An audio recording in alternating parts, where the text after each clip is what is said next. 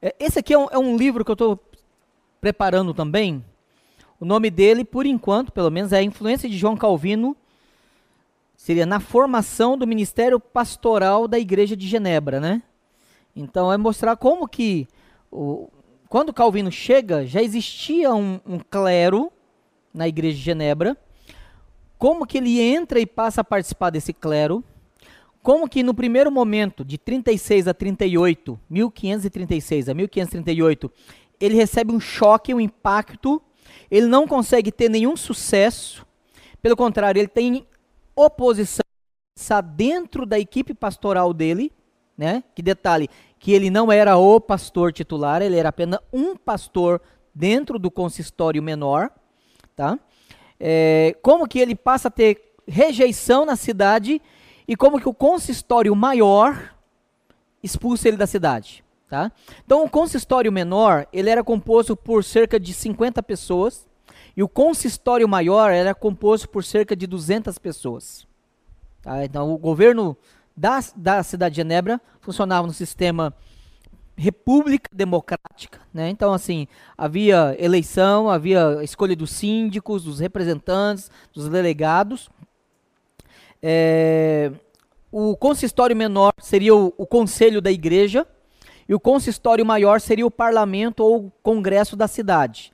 Então lembrando que o sistema das cidades na Suíça nesse período do século XVI elas funcionavam num regime de cidade a cidade, ela, era um, ela tinha um senhor, né, um senhor, né, não sei como é que pronuncia francês, mas seria um, um assenhorado, um domínio, em que a cidade principal e os vilarejos, ou todo o território, toda, todas as terras daquela cidade, e todos os habitantes daquela cidade, elas pagavam impostos, estavam protegidas e também deviam obediência às leis daquela cidade.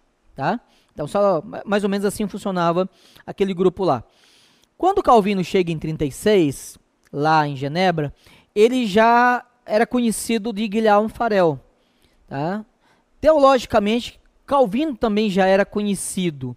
Ele havia escrito um, o projeto né, da fé, chamado Fé Cristã, que seria o, o, o em 59, então de 1536, ela, ele vai reescrevendo, ampliando, ampliando, acrescentando, alterando os capítulos, até que o formato final de, 40, de 1559, as institutas dele. Tá? Mas em 536, esse livrinho já estava pronto. Inclusive eu tenho ele aqui traduzido. Tá? Já estava pronto e ele é, circulou e fez com que Calvino fosse conhecido. Obviamente, Calvino, quando lançou a primeira edição dele, ele, ele usou um pseudônimo. Tá? Ele não usou Johannes Calvinus, tá? É, mesmo porque era perigoso também esse negócio naquela época lá. O próprio Calvino estava saindo de, da, da, da, França porque ele, ah, como protestante, e o protestantismo lá estava sendo perseguido. Então ele sai da França, lá de Paris. De Paris ele, ele queria ir para Estrasburgo, sul da Alemanha. Só que o trajeto, se você pegar o mapa da França, Alemanha, o trajeto que ele poderia fazer estava num, numa região de guerra. Então ele teve que descer mais ao sul e foi obrigado a passar pela Suíça. Quando ele atravessa a Suíça e chega em Genebra, e ele para ali apenas para dormir, Guilherme Farel, pela providência de Deus, descobre que ele estava lá, vai até o quarto em que ele estava hospedado e com imprecações e maldições divinas, né? Com, com, com diz, ou, ou, ou, você nos ajuda ou Deus te mande para o inferno, né? Mais ou menos assim. É, Calvino se viu é, chamado por Deus a permanecer ali e se comprometer com um projeto de reforma da cidade. O grande detalhe é que ele fica de 36 a 38, a coisa, a única coisa que ele consegue lá é inimizade, é, as propostas que ele faz não são aprovadas, ele faz um projeto das ordenanças eclesiásticas, esse documento aqui é extremamente importante, de certa forma, política e eclesiasticamente falando, ele, é, ele tem tanta ou mais importância do que as institutas. Só que, infelizmente, ele não é conhecido pelo grande público evangélico ou historiadores brasileiros. Né? Detalhe, ele já saiu uma edição em português, Obras Seletas de Calvino, né, pelo reverendo Galasso, no primeiro nome dele, é, pela Pendão Real em, mil, em 2009, né, esgotou com muito custo. O pessoal não soube valorizar a obra, esgotou e Pendão Real não quer mais publicar essa obra. É uma pena. Né? Mas deixa para lá. Mas o detalhe é, o detalhe é que o que, que vai acontecer agora? Calvino ele, ele, ele escreve esse projeto das ordenanças eclesiásticas, um texto bem menor, cerca de três páginas a quatro, ou um pouco menos que isso. E esse, e esse documento era, seria mais ou menos um diretório. O que, que a igreja seria, como ela deveria trabalhar, como que seria a visitação, o acompanhamento, algumas questões de disciplina, o trabalho pastoral e etc. É rejeitado pela própria equipe pastoral, né, que não aceita. Quando Calvino começa a tratar algumas questões disciplinares, é, ele então é expulso com farel da cidade de Genebra. Então ele sai de lá como persona não grata e aí ele segue para a cidade de Estrasburgo, no sul da Alemanha. Lá ele é acolhido por Martin Busser, que era um luterano, né? É, muito mais próximo do pensamento do Ulrich Zwingli Bullinger do que de Lutero. Tanto que o conceito de ceia dele, conceito de igreja local, é, não tem nada a ver com o que Lutero pensava. Tá? Embora eles eram naquele momento chamados, grosso modo, de tudo luterano. Mas eles não eram. Martin Bucer, de fato, ele não era luterano, né? Ele nunca subscreveu o livro Concórdia, a Confissão de Alburgo, a Defesa da Confissão de Alburgo, o Catecismo de Lutero, nunca. Ele nunca subscreveu esses documentos. Bom, o grande detalhe é que agora você tem o, o Calvino. O, o, que é curioso é você pensar em Calvino, o, o quanto Calvino influenciou Genebra, e o que era Calvino em Genebra? se você falar, ah, Calvino era de família nobre em Genebra. Não, não era. Calvino era rico em Genebra. Não, não era. Ganhava muito mal, de passagem. É, Calvino, ele, ele tinha cargos políticos ou, ou ele tinha influência política dentro de Genebra. Por cargo político, não. Calvino ele só se tornou, como eu falei no início da, da primeira palestra, só se tornou um burgo, um cidadão genebrino, três anos antes de morrer e já muito doente, muito doente. Né? Mas vamos lá. É, quem fez essa observação foi o Alistair McGrath, no livro dele Vida de Calvino, lá na página 131 a 132, se quiser depois dar uma olhada, da edição da Cultura Cristã. Diz assim: Em 25 de dezembro de 1559, o seu nome foi finalmente anotado no livro dos cidadãos da antiga República de Genebra. Embora lhe tenha sido tardiamente concedido o estado de burgos, Calvino foi definitivamente excluído da possibilidade de se tornar um cidadão da cidade, que se tornou tão intimamente associada ao seu nome.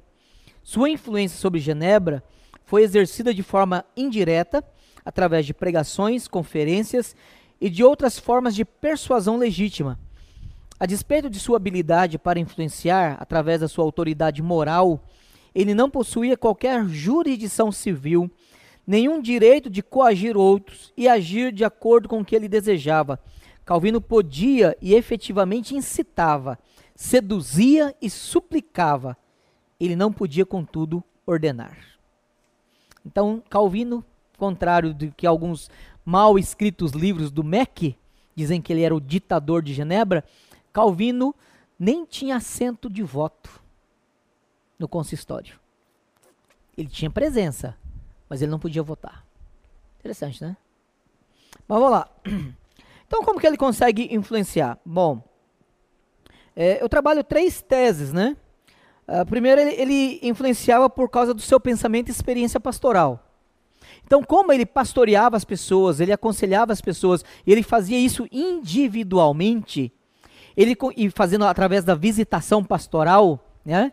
é, ou através do, do, do, aconselhamento do gabinete pastoral, ele conseguia persuadir as pessoas. Então, isso, isso é uma ferramenta muito importante. Segundo, ele fazia isso através do púlpito. Lembrando que quando ele subia ao púlpito, toda a cidade era obrigada a participar da, da missa ou do culto. Então ele pregava, e ele pregava na autoridade de Deus.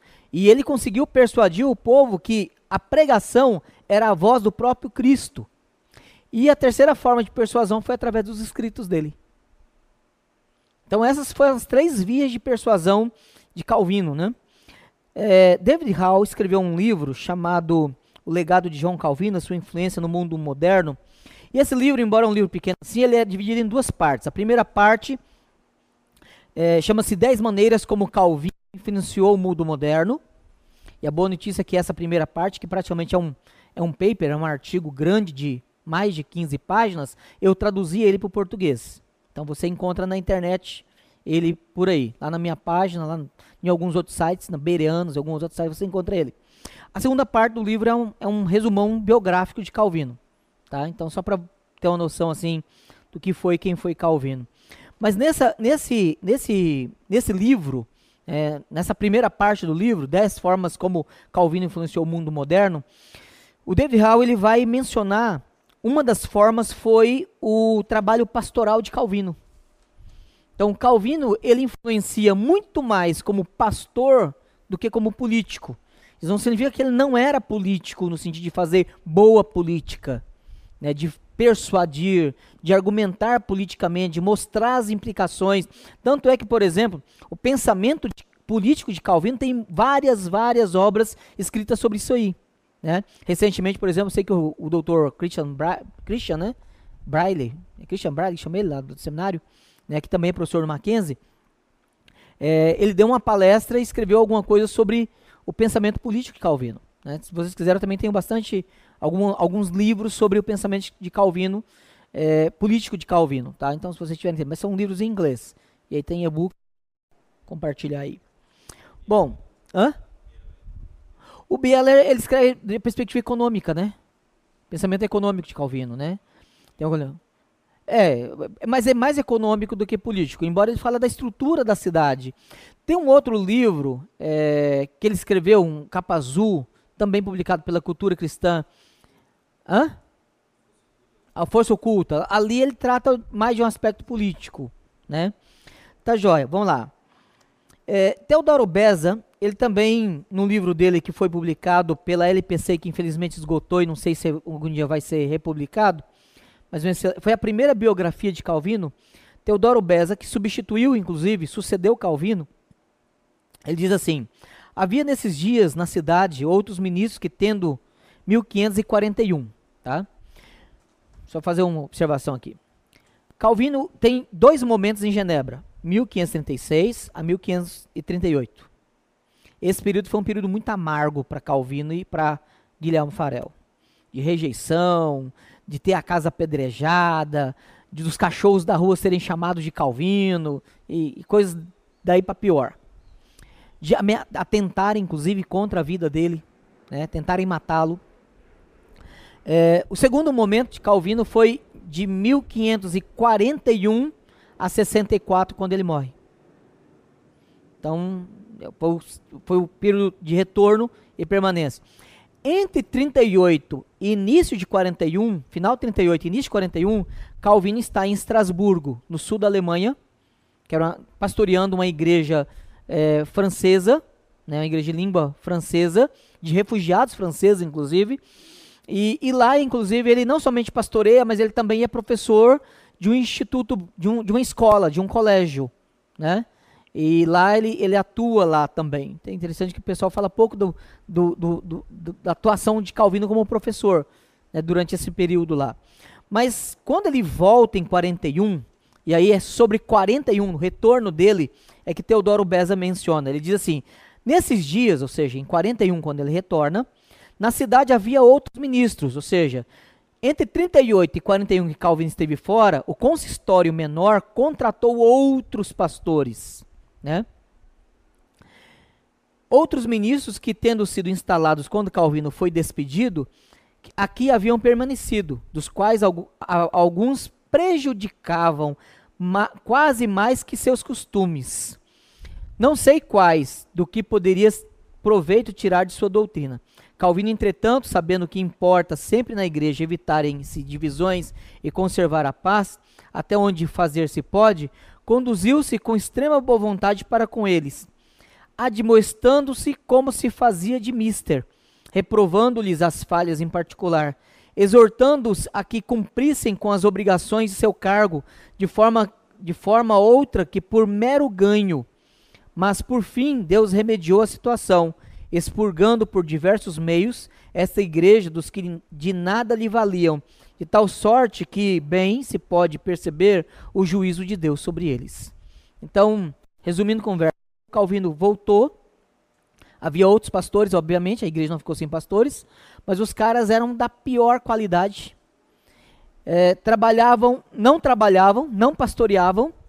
Calvino chega a argumentar com eles que eles trabalhassem pelo menos pelo salário, né? Faz, ó, trabalha pelo menos pelo salário que você recebe, já que você não é pastor, não, não ama a igreja, não ama as ovelhas, você é pago para pago para faça pelo salário, mais ou menos esse, né? E nem isso Calvino conseguiu, né? Bom, é interessante porque dois anos antes de Calvino voltar e, e, e, Beza mencionar esse fato aqui, em 1 de setembro de 1539, Calvino escreve uma carta ao, ao cardeal Sadoleto.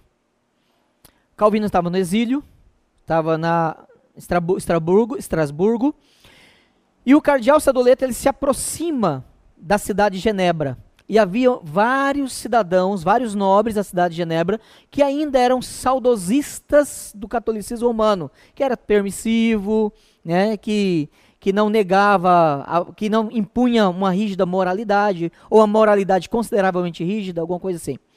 E, e aí o que aconteceu? Ele, ele se aproxima e manda uma carta aos cidadãos, uma carta aberta, dizendo que se eles voltassem, eles teriam a proteção da igreja romana, ah, as cidades, ah, na, na, em Genebra, nesse período, as cidades protestantes não, não estavam unidas.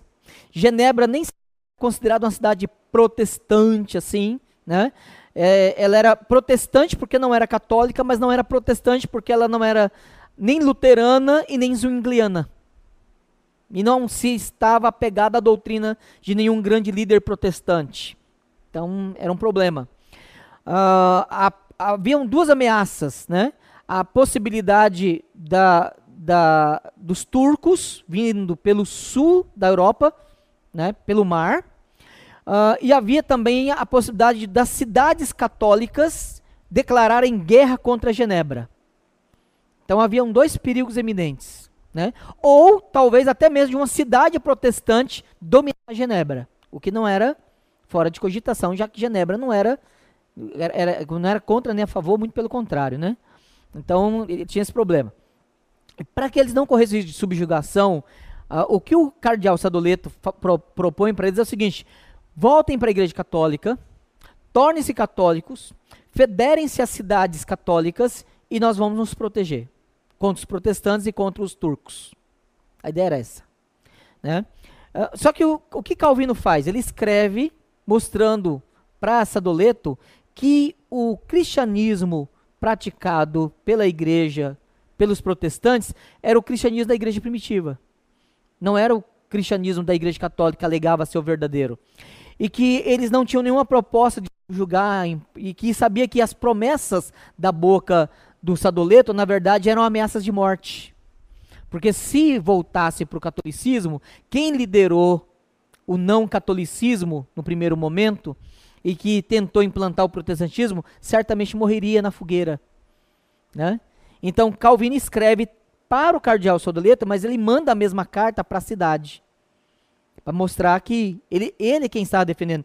Mas uma coisa interessante que ele menciona é, é a relação é que, embora ele não fosse mais pastor da igreja Genebra, Embora ele tivesse sido rejeitado, escorraçado da cidade de Genebra e tornado persona não grata lá, ele ainda se via como pastor da igreja de Genebra. Isso é uma curiosidade. Ele diz aqui, ó, nessa igreja tenho ocupado inicialmente o ministério de docente e depois o de pastor.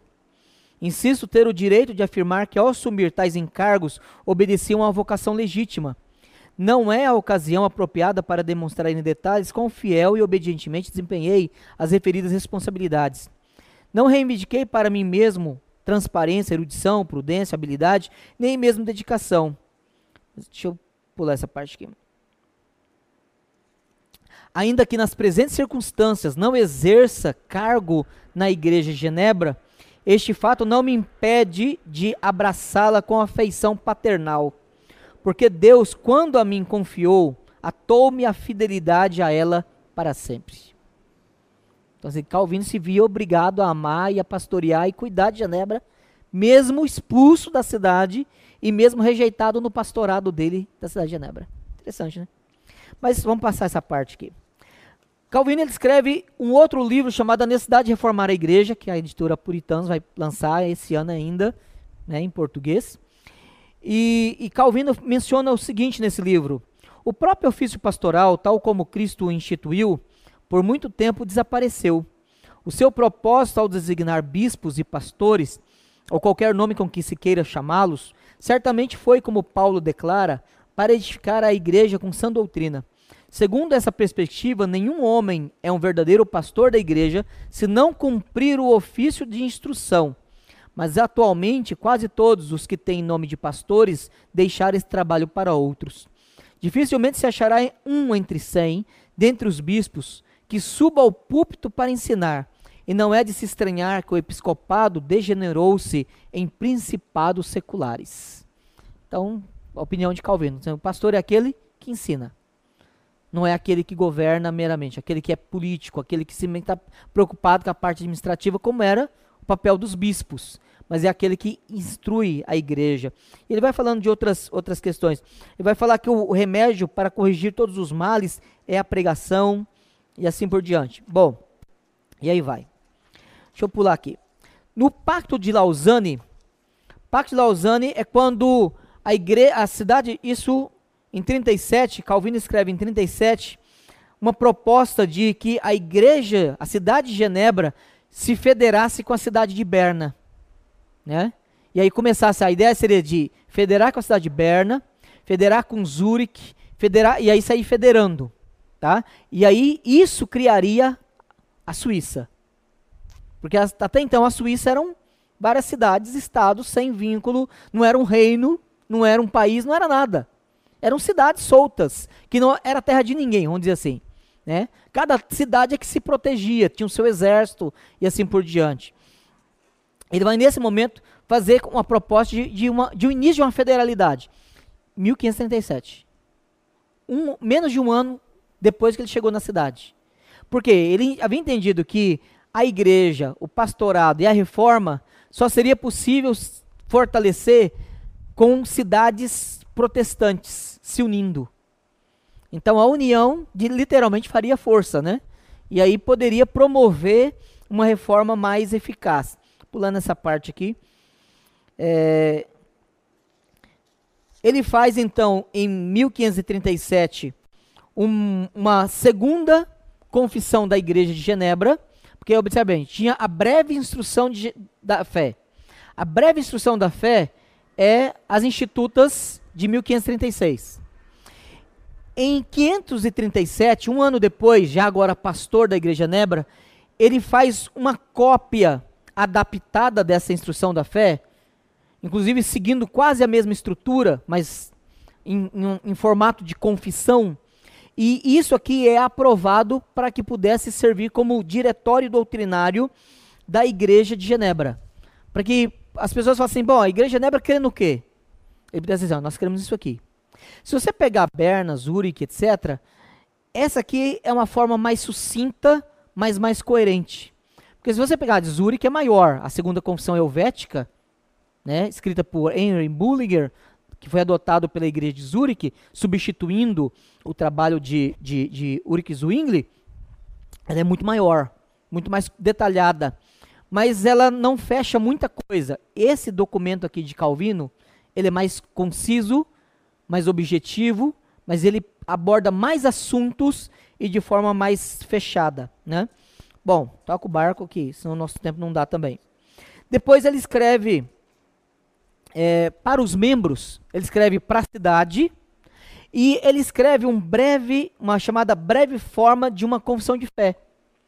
Esse documento aqui deveria ser impresso, ele foi escrito em é, 42, no segundo ano depois que ele volta, ele retorna para Genebra, em 42, 1542, esse documento aqui ele tinha o seguinte propósito. Ele vai servir como um bolsinho, um, um, um, um livreto. Esse livreto aqui, todo membro tem que andar com ele. Era, a ideia era essa. Todo membro tem que andar com ele. E por quê? Porque ele deveria ler ele o tempo todo. Ele deveria estudá-lo o tempo todo. E ele deveria saber responder e declarar de memória esse documento. E, eu, e não é tão pequeno. Hã? Não, não. Esse aqui, não, esse aqui foi eu que traduzi, não tem em português ainda. Pelo menos não publicado. A ideia dele era o seguinte: esse documento era o que habilitava o indivíduo a participar da ceia. E se ele não participasse da ceia, ele ainda tinha que pagar multa. Breve forma de uma confissão de fé. Tá? Interessante isso aí. E detalhe, é uma declaração de fé. Diferente do primeiro, que está declarado no plural, esse aqui é declarado no singular. Ele sempre diz: Eu confesso, confesso, confesso, confesso. É um documento pessoal. Interessante. Né? Bom, Calvino também, agora em 37, ele publica um outro livro chamado, um outro livro, não, um outro documento chamado Artigos acerca da organização da igreja, do culto e, da, e do culto da igreja de Genebra. Então, nesse documento aqui, junto à necessidade de reformar a igreja, ele purifica o culto da igreja de Genebra. Então, observe bem. Ele volta em 41, de 41 só em 40 e ou melhor, ele, ele perdão, perdão, tô falando, tô falando bobeira, então retorno. Isso aqui ele é escrito em 37. Ele chega em 36 em 37, a primeira coisa que ele vai fazer em Genebra é reorganizar o culto. Porque o culto ainda lá, na verdade, era uma missa. Então, uma das primeiras coisas que Calvino vai fazer na igreja de Genebra, no aspecto visual, público, era mudar o, de missa para culto. Então, ele não chama mais de missa. Ele passa, então, a celebrar a ceia de forma simples, com os dois elementos. Né? As pessoas não, não tinham mais é, que é, se recitar o latim ou chama, fazer a chamada litania, né, de o respôncio. Tudo era dirigido somente pelo pregador, né, pelo uh, leitor de, de, escritura, como ele era chamado. E, e aí o culto todo era dirigido dessa forma. Uh, não havia reverência, dor, gesto de reverência havia mais o beijar da, da mão do pregador. Esse negócio era um negócio meio esquisito, né? Calvino foi cortando várias coisas. Então você imagina, isso aqui era, era, eram práticas da igreja católica, que em, algumas regiões do Brasil ainda se faz dentro do catolicismo. Né? E que Calvino lá chegou falando assim, ó, corta tudo isso aí. Ok, é, eu estou traduzindo esse documento chamado Ordenanças Eclesiásticas. Tem dois dele, né? Entendeu? Não, então três dele, tem três versões dele. Tem a primeira versão de 37, tem a versão de 41 e tem a versão de 61. Tá? Então tem três versões. Chama Ordenanças Eclesiásticas. A primeira versão foi a versão que, que Calvino conseguiu provocar a ira dos caras. Só que detalhe, ele era bem menor e não tinha tanto detalhe como o de 61, obviamente. O de 41, o, a Ordenanças Eclesiásticas, esse documento de 41, ele foi o documento que Calvino exigiu do consistório para que ele voltasse. Lembra lá, voltando. O cardeal Sordoleto, quando ele escreve a carta, ele consegue seduzir parte da nobreza. O consistório maior percebeu que se a cidade voltasse, voltasse a ser católica, a maioria do consistório maior ia pro brejo. Ia morrer. A referência queimado na fogueira. Porque era a morte dos hereges. Né? O que, que eles fizeram? Chamaram Calvino e falaram: Calvino, o Sadoleto está conseguindo seduzir o pessoal, você pode nos ajudar? E aí Calvino escreve a carta para o Sadoleto e também manda essa carta para a cidade de Genebra, que é reproduzida e distribuída na cidade. Com essa carta, a cidade decide definitivamente ser anticatólica. Tá? A importância da carta ao Sadoleto. A cidade decide ser anticatólica. Mas ainda não decidiu ser é, propositivamente protestante. Embora eles ficavam assim, nós somos ou não somos. Quando Calvino ele agora decide, ele decide voltar a convite e insistência do consistório maior dos 200 lá, ele, faz, é, ele só faz a seguinte proposta: eu volto. Primeiro, vocês têm que aprovar as ordenanças eclesiásticas, conforme eu revisei. Segundo, o consistório maior não vai é, ter intervenção nas decisões é, eclesiásticas e disciplinares do consistório menor. Porque o que acontecia? Uma pessoa era disciplinada no consistório menor, o cara recorria para o consistório maior, o consistório maior cancelava a disciplina. E aí ficava uma situação complicada. E todas as emendas e todos os documentos que o consistório menor fizer para a reforma religiosa e moral da cidade, o consistório maior aprovará. Os caras aprovaram essa proposta, aceitaram a proposta de Calvino e Calvino volta. Agora com é, imunidade parlamentar. Né? Só que detalhe, não era ainda cidadão burguês, não tinha assento a voto, né? Bom, o que, que vai acontecer? Ele escreve então esse é, documento. Aqui o meu não está traduzido ainda, embora exista o livro traduzido em português, o texto em português pelo reverendo Galácio, que é um pastor da Presidência Independente. E ele então escreve esse, esse documento aqui, tá? Que vai ficar pronto a parte final com um anexo. Ele é escrito, primeira parte em 41, a, a revisão em 41. Depois, em 42, passa por uma revisão e acrescenta um, um, uma declaração de juramento. E aí, detalhe: Calvino, lembra que o próprio Teodoro Beza, ele vai dizer que Calvino, quando volta, tinha uns pastores lá, os caras era problema e dificultava o trabalho de Calvino porque não concordava, aquela coisa. Era a mesma turminha que antes de Calvino ir, quando Calvino esteve a primeira vez, e agora quando Calvino volta, tá a mesma turma lá, pastoreando a cidade. A maioria não era nem crente, e aí pastores da cidade. Uma das coisas que Calvino faz agora é, é ele consegue, ou Deus na sua providência, começa a ir tirando esses pastores. Alguns vão morrendo, outros vão, por causa de problemas morais, sendo demitidos, né? E, e aí questões. Os próximos que vão sendo contratados, eles só são contratados se eles passarem por um processo de treinamento por Calvino né? Por Calvino e um amigo dele, porque detalhe, Guilherme Farel não volta com Calvino para Genebra. Guilherme Farel vai para outra cidade. Ele não fica nem em Estrasburgo e nem em volta para Genebra. Calvino volta e ele volta com um amigo dele chamado Pierre Viret, que inclusive agora recentemente a Monergismo publicou a biografia e o catecismo do Viret, tá? Aquele cara é o cara que volta com Calvino e ajuda e agora ele é o braço direito de Calvino, um teólogo excelente até então desconhecido por nós brasileiros, né? E, esse, e aí o detalhe, ele e Virê começam a fazer o programa de reforma em Genebra. Anexo à, à ordenança eclesiástica de 41, em 42 é, ela passa por uma revisão e é acrescentada uma forma de juramento, em que somente seriam contratados como pastores os homens que fossem examinados por Calvino, treinados por Calvino e subscrevessem as ordenanças eclesiásticas. Inclusive com essa declaração de fé, dizendo: Olha, eu subscrevo as, as ordenanças eclesiásticas, eu prometo também submeter e defender as ordenanças eclesiásticas como elas foram aprovadas pelo menor e o maior concílio geral desta cidade. Com todas as palavras.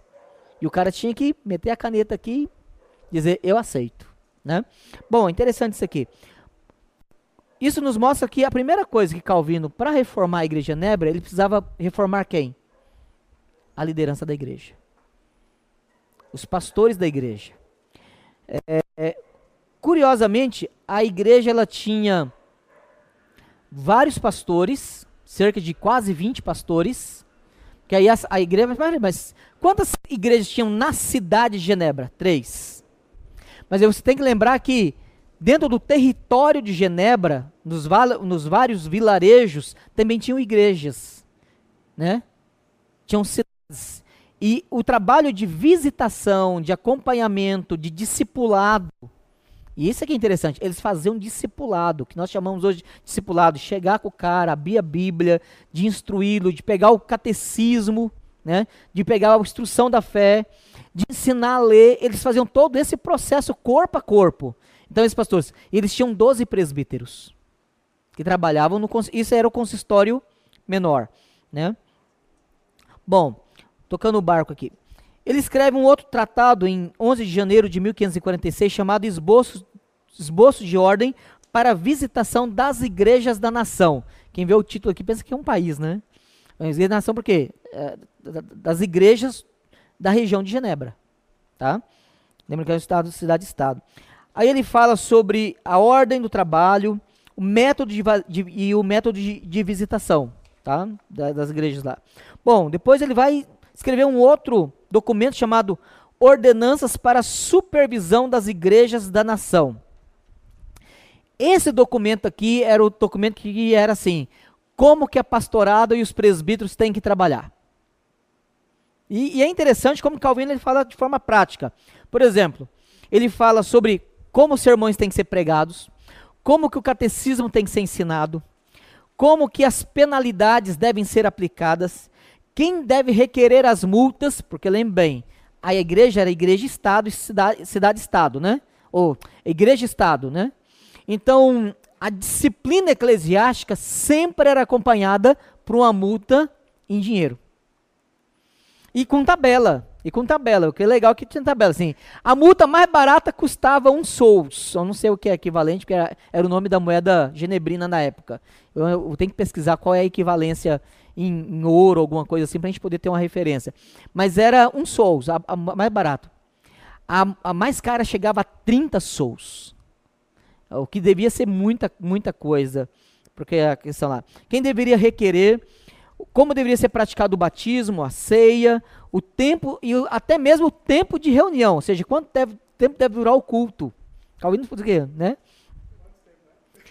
Ele diz assim: os edifícios devem permanecer fechados pelo resto do tempo, para que ninguém fora das horas possa entrar por razões supersticiosas. Olha só que interessante.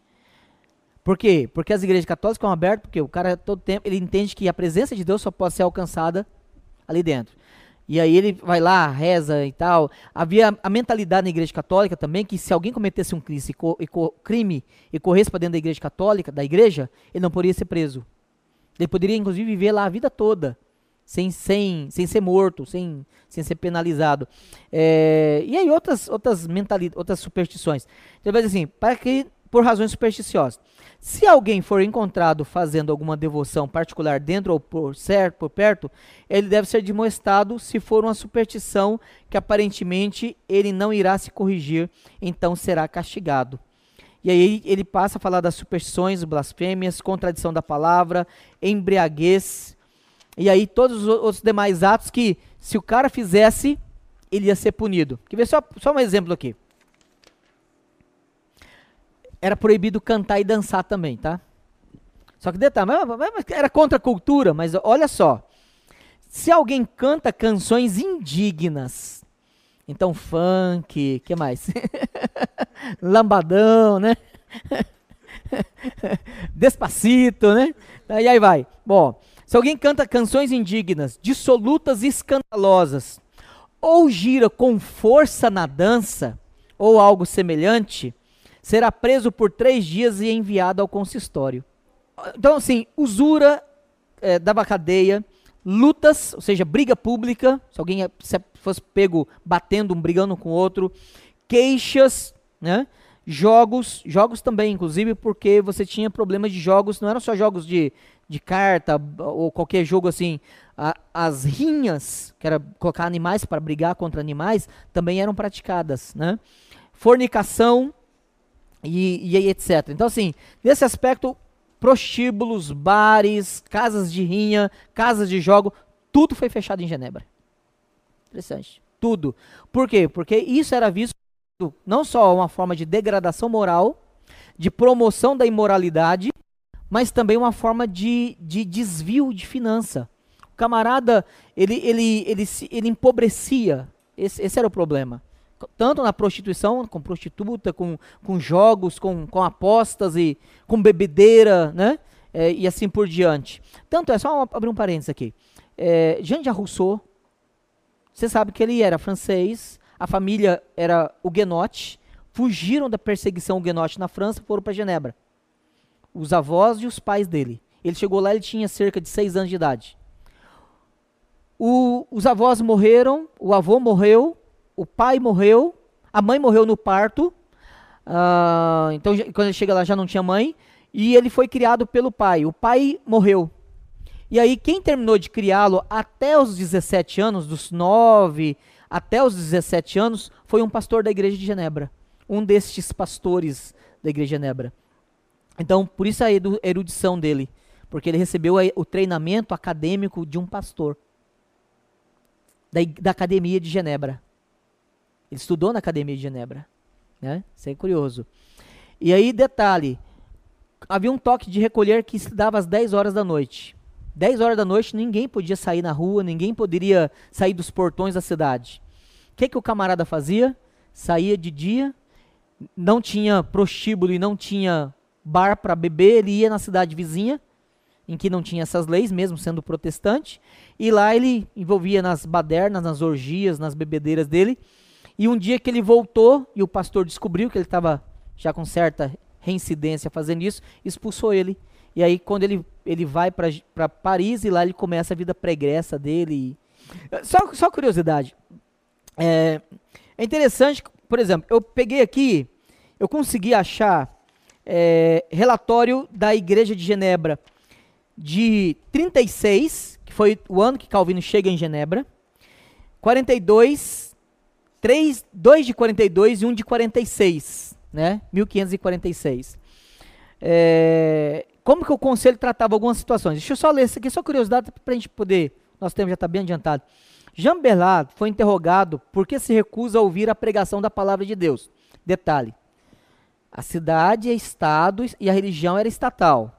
Todo cidadão era obrigado a ir na igreja, no culto. Se ele não fosse, ele pagava multa ou ele era preso.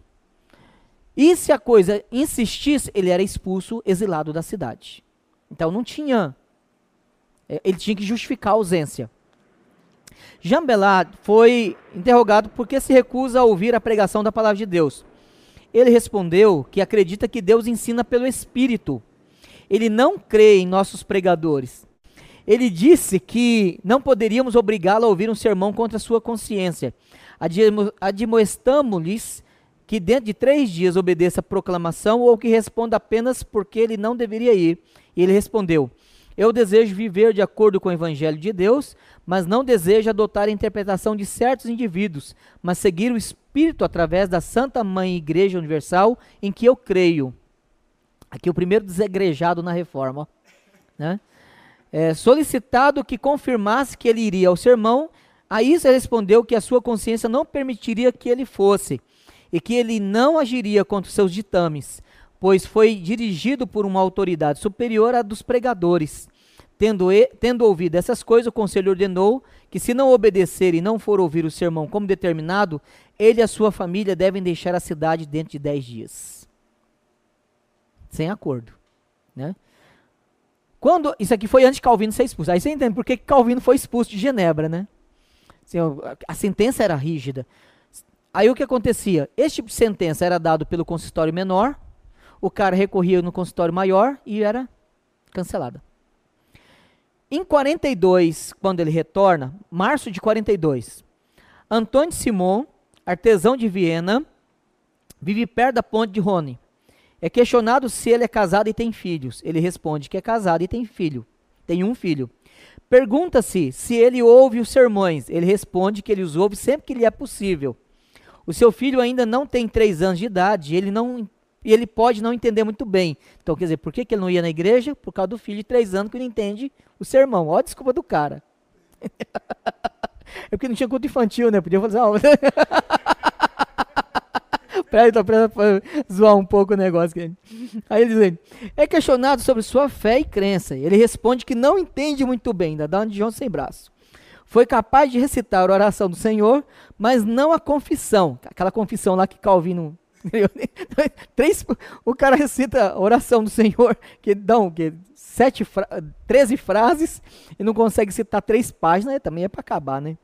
É admoestado apropriadamente a participar dos sermões com mais frequência e a tomar medidas para que seja instruído na confissão. Ou seja, ele tem que procurar um pastor e o pastor ensinar ele a confissão e fazer com que ele memorizasse aquela confissão de fé lá.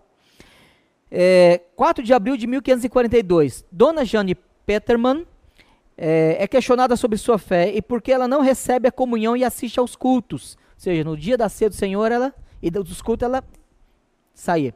Ela confessa a sua fé e crê no único Deus e quer vir a Deus e a Santa Igreja e não tem outra fé. Ela recitou a oração do Senhor na língua vernácula, seja em francês, né? E disse que acredita no que a igreja crê. É, nessa hora ninguém discorda, né? É, é questionada do motivo dela nunca participar da comunhão quando é comemorada nessa cidade, mas vai a outros lugares. Ela respondeu que vai aonde lhe parece ser bom, é colocado fora, fora da fé, é excluída da igreja. Excluída fora da igreja significa também excluída da cidade. Vou dizer só, esse é o último. A irmã do senhor Curté, Lucrece, de quem as queixas são constantes, de que, é, de que se relata que ela vai com certa soma de dinheiro às missas. Em outras palavras, ela, no dia do Senhor, em vez dela ir no culto da cidade dela, em Genebra, ela ia numa cidade católica mais próxima para participar da missa. Ela disse que em Nesse, nesse é o nome da cidade, com os monges de Saint Clare, é, questionada se ela tem, não teme o que diz, respondeu que o pai e a mãe trouxeram-na trouxeram para obedecer a uma lei diferente daquela que agora aprendia. No entanto, ela não desprezava a lei atual. Questionada sobre qual foi a quando foi a festa de São Félix, ela respondeu que foi ontem. Questionada se ela não tinha jejuado, ela respondeu que ela jejuava quando isso lhe era agradável. Questionava, questionada se ela não desejava orar apenas a Deus, disse que sim. Questionada, questionada se ela não orava a São Félix, ela disse que rezava para São Félix e outros santos que intercediam por ela. Quer dizer, você ora só para Deus, não ora só para Deus. Mas depois é, para São Félix e também para os outros. Conclui-se que ela é, é muito obstinada, teimosa. Aí assim, decide que ela seja enviada a alguns dos ministros de sua escolha para que ouça cada dia do sermão e que seja afastada da ceia do Senhor. Calvino estando presente, né? Então, ela foi afastada da ceia e, etc. Bom, aqui outro documento, já parar aqui, Calvino ele fala sobre ah, como deveria ser a participação da ceia do Senhor e, e do sacramento, etc. A última, última parte eu falo da formação dos pastores, como é que ela se dava. Agora com Calvino estando, estando em Genebra, né? É, e é interessante porque quando Calvino escreve uma carta em 1559, 59 é o ano que as institutas passam pela última revisão. E ela é impressa como sendo a edição final, 1559. Nesse ano ele escreve uma carta. E ele nessa carta ele diz, ele diz o motivo por que, ele escreveu as institutas. Ele diz assim, ou melhor, escreveu e revisou ao ponto em que ela chegou, né? Claro que quando ele começou lá em 36 ele não, não pensava nisso, mas agora de forma mais madura, né? Na primeira edição dessa nossa obra, 536, eu estava longe de esperar o êxito que ela teve, que o Senhor lhe proporcionou por sua imensa bondade. Eu me, limitei, eu, me, eu me limitei a, quase sempre a uma forma sucinta, como acontece com as obras de pequeno porte. Como, porém, me apercebi de que ela foi recebida com o favor de quase todos os piedosos, favor que eu jamais teria tido a ousadia de desejar, e muito menos de esperar, senti na alma que o valor que me atribuíam era maior do que eu merecia. Por essa razão, é, concluí que seria réu de grande ingratidão se não procurasse, pelo menos até onde me permitiam os meus minguados recursos, ir ao encontro dos anseios, ir ao encontro dos anseios que tão generosamente me dispensaram e que me desafiava a ser mais empenhadamente dirigente. Na verdade, com prova do grande esforço com que me apliquei à tarefa de prestar à Igreja de Deus esse serviço, me é possível apresentar o luminoso testemunho de que no inverno passado, enquanto estava, enquanto pensava que através da febre quarta, devia ser uma febre muito forte, né? A morte se avizinhava de mim, quanto mais a, a enfermidade me impressionava. Tanto mais me esforcei até que deixei pronto um livro que me sobreviveria e que pudesse recompensar em certa medida a tão benigna acolhida dos piedosos. Além disso, nesse trabalho, o meu propósito foi o seguinte: dizer, é, ele, ele amplia as institutas querendo instruir mais ainda aqueles que querem viver a piedade. E o segundo motivo ele vai dizer agora. Além disso, o meu trabalho, o meu propósito foi o seguinte: de tal modo preparar e instruir para a leitura da divina palavra os candidatos à sagrada teologia, que eles não só tenham fácil acesso a ela, mas possam também avançar sem tropeços nessa escalada. Felicidades, leitor amigo, e que destes meus labores colheres algum fruto, ajuda-me com as tuas orações diante de Deus, nosso Pai. 1 de agosto de 1559. Aí nas institutas eu fiz o levantamento, né, já que cita as institutas, como que deveria ser a escolha dos ministros, como deveria ser a ordenação, a função, os limites do campo e assim por diante. E aí um anexo, uh, eu escrevi, um, eu traduzi um, um, um, capítulo de um livro, Compêndio de Teologia Cristã, do Johannes Volebius, em que ele fala da, ordena da legitimidade da ordenação dos reformadores. Porque é uma discussão de que se eles, se, se eles vieram da igreja católica e receberam a ordenação católica, é, se a ordenação deles era válida né? E aí o Volebius vai dizer assim, ela era válida, porque naquele momento a igreja cristã, embora estava corrompida, mas ainda era a igreja cristã. A partir do momento em que confrontada com a verdade, a igreja rejeita a verdade, ela deixou de ser a igreja cristã. Mas aí os reformadores saíram da igreja.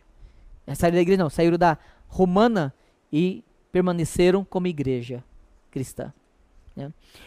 Um outro documento que eu traduzi foi chamado Confissão de Fé Concernente à Eucaristia, um documento bem pequeno, dizendo o que, que nós cremos. E aqui, esse documento, qual a importância dele?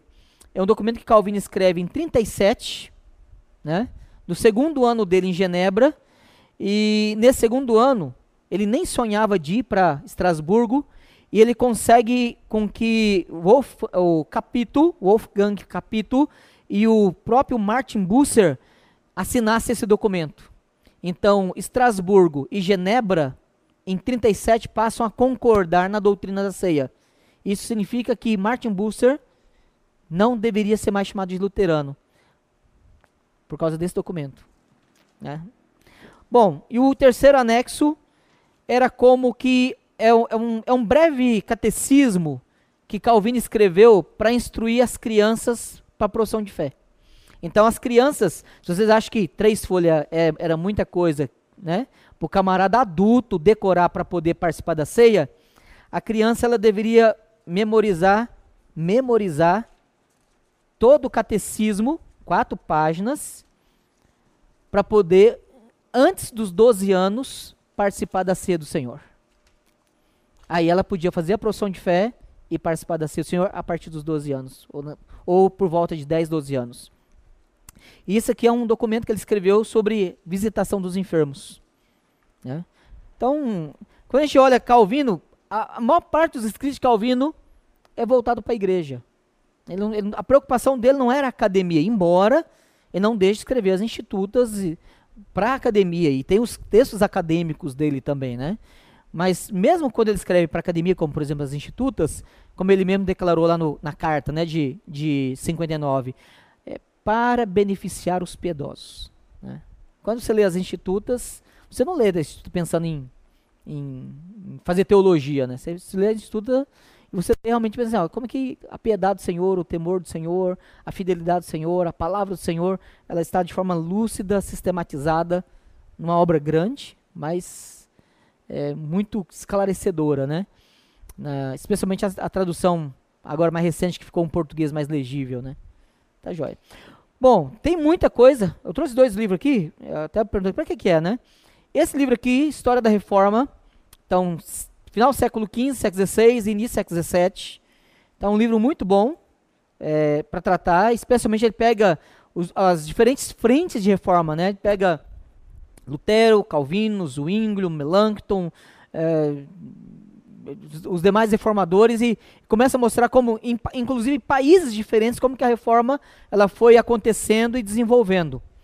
Esse livro aqui, a edição revisada do Timothy George, edição revisa e ampliada, é, ficou bem melhor. Eu já tinha lido, eu tinha anterior, tinha lido anterior, aí comprei agora essa recente e eu só dei uma folhada nela, ainda não, não li, mas pelo que me parece ficou bem melhor, né? Então assim, então, se você fazer, assim, ah, qual dos dois, qual livro você poderia me indicar sobre reforma? Eu indicaria esse aqui, né? Mas se você quer estudar o personagem, é, esse aqui. Então, esse aqui se dedica mais ao personagem.